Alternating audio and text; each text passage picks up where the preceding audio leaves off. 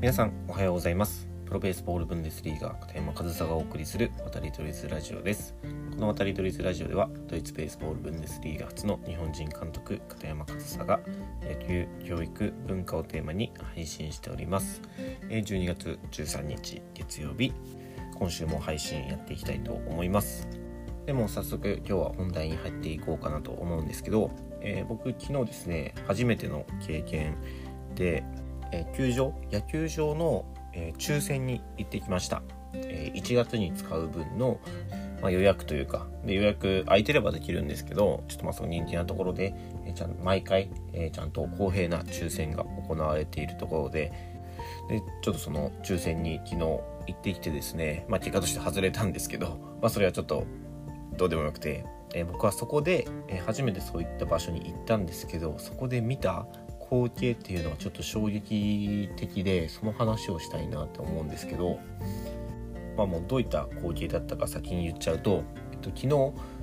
15人くらい集まっていたんですよその抽選に。でその15人くらい集まっていたんですけどそのうちまあ10人15人中10人は女性でした。まあ9割9分お母さんでしょうねその部員の。え僕はその抽選に行くとなっててっきりあのジャージやねシャカシャカのズボンとかね寒い時期でねあとベンチコートとかねそういったものを着たその自分のチームのキャップをかぶったコーチ男性が集まっているものだと思って行ったら寒そうにしながらもうそれこそベンチコートみたいなの着たり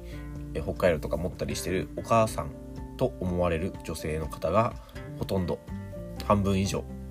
という光景を目にしてですね僕はちょっと衝撃でしたね。でその、ね、抽選会では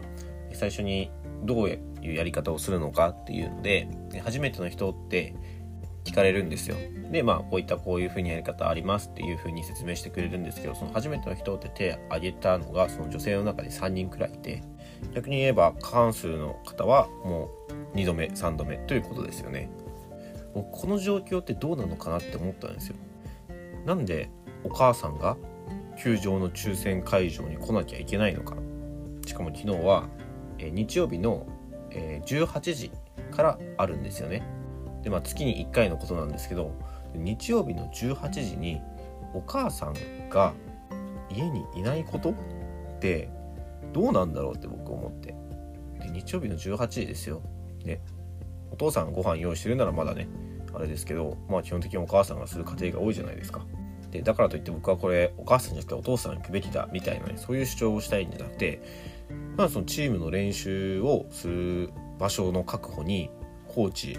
や監督そのチームスタッフとしている人が行かないのかなと思ってなんでお母さんが行くことがもう当たり前みたいな感じだったんです僕は初めて見たんでねそれはちょっと衝撃的だったんですけど周り見るとみんなお母さんみたいな感じ。もうお母さんが言うことが当たり前みたいなことになっているのがまず問題だと思ったんですよ。でそのチームの方針によってはね月に1回のことだし本当に年に1回あるかないかくらいの頻度かもしれませんもしかしたらその当番としてね回していたら。なんで年に1回の日曜日の18時にその会場に行けばいいくらいだったらまだねまあ、分からなくもないというかそれでも僕はどうかなってちょっと思いますけど、まあ、当番制にしてね、まあ、するのもまあ方法ではあるとは思うんですけどそれってどのチームもそうなんですかと。だってあの逆ならねまだあの15人中10人そのコーチ陣とかで5人くらい、えー、お母さんっぽい人がいたらあのチームはなんかそのお母さんが来てるんだとかたまたま家が近い人かなとかなんか変わっていたのかなとかコーチに事情があるのかなっていう風なね考えになるんですけど逆ですよ。もうお母さんたちがメイン。でまあ男性があと何人かいるみたいな環境ってもうその地域というかねその野球界ではお母さんが抽選に行くことがむしろ当たり前になってるじゃないですか。その当たり前は僕はすごくおかしいなって思うんですよ。ね、今はそのお茶当番が結構問題視されたりとかしてるじゃないですか。お茶当番やめましょうみたいな声って上がってますよね。そういったもの。でもしかしたらそのね、昨日お母さんが来てたチームでもお茶当番やってませんとかお茶当番なんていらないですって言ってるチームもしかしたらあるかもしれないですよ。けどそういったところも負担なんですよねやっぱり。もしかしたらその本人はもう家は近いから私行きますよっていう風なねそういう別に負担にも感じずあのチームでお世話になってるのでっていうねお母さんもしかしたらいるかもしれません。中にはいると思います。でそれはそれでいいんですけどでも僕が昨日見た光景そのその場に来ている過半数が、えー、お母さん女性であるということはそうじゃないですよね。日曜日の18時に「私行きますよ」って積極的なお母さんがそんな抽選会場に来た人数の過半数を超えるとはもう思えないですよ。だからそう言ってお母さんたちが行くことが当たり前の習慣となっている世界があるんですよ。それはもう間違いなく問題だと思いますね。もう確か月に1回なので大した負担ではないかもしれませんがだったらコーチ陣が行きましょうよと。コーチ陣なりスタッフ監督が行きましょうよで今のね少年野球や中学野球なんてコーチ監督23人いるじゃないですか。ねたくさんいるチームありますよね。じゃあそのコーチ陣で回せばいいんですよ、ね、3人いたら3ヶ月に1回ですよ。日曜日の18時にその場に行く、ね、年に3回4回くらい行けばいいわけじゃないですかでもしそれでチームのコーチとか誰も行けないのであればその球場を使わないっていう選択肢を取ればいいんですよ。で誰かに負担してもらって、ね、選手の親とかにねわざわざ負担をしてもらって球場を取りに行くなんてチームとしてその球場を使う資格というかなんすかチームとしてコーチとしてその球場で練習をしようっていう資格というかそういったものに欠けると思うんですよね。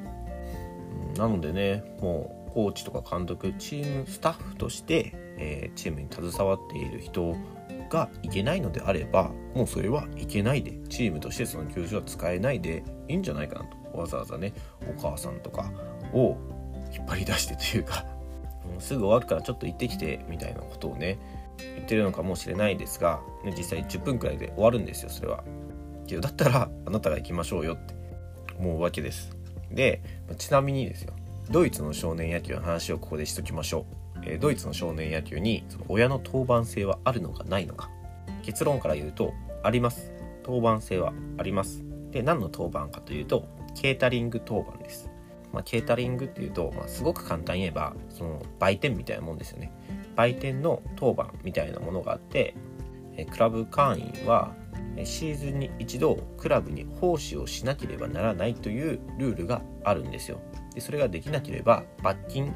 っていうルールまであります。ね、日本のね、お茶当番とかよりもすごく厳しいように感じるじゃないですか。でもこれ大きく違うのが、日本の